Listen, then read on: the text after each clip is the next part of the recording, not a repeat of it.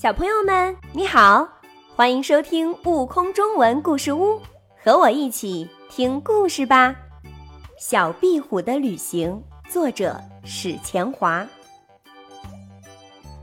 一天，小壁虎在跑步，小红马喷着响鼻对他说：“哼，你的身子黑不溜秋的，脚掌像鸡爪一样，尾巴又细又长，多难看呢！”小壁虎听了，伤心极了。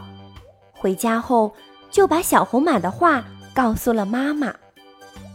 壁虎妈妈听了，想了想，然后说：“孩子，明天你跟我到人类的房间去一趟吧。”第二天晚上，小壁虎和妈妈爬进了人类的房间。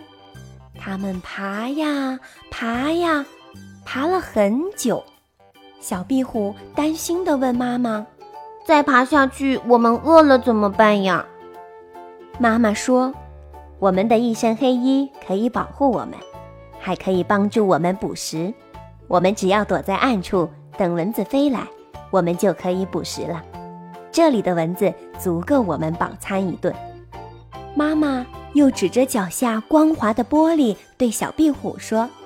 多亏我们的纸和纸上有许多带褶的瓣膜，靠这些瓣膜的摩擦和吸附能力，我们就能在墙壁或屋顶上奔跑自如，哪怕是在光滑的玻璃上也不会滑倒。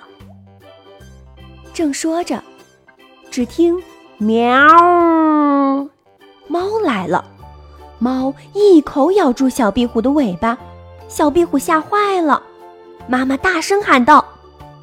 快挣断尾巴！小壁虎使劲儿往前爬，尾巴断了，它成功的逃离了猫的魔爪。妈妈说：“尾巴断了没关系，还能长出来。”小壁虎的旅行结束了，他想：原来我身上有很多优点的，我皮肤的颜色、脚掌、尾巴都有很大的用处。我应该感到自豪才对呀。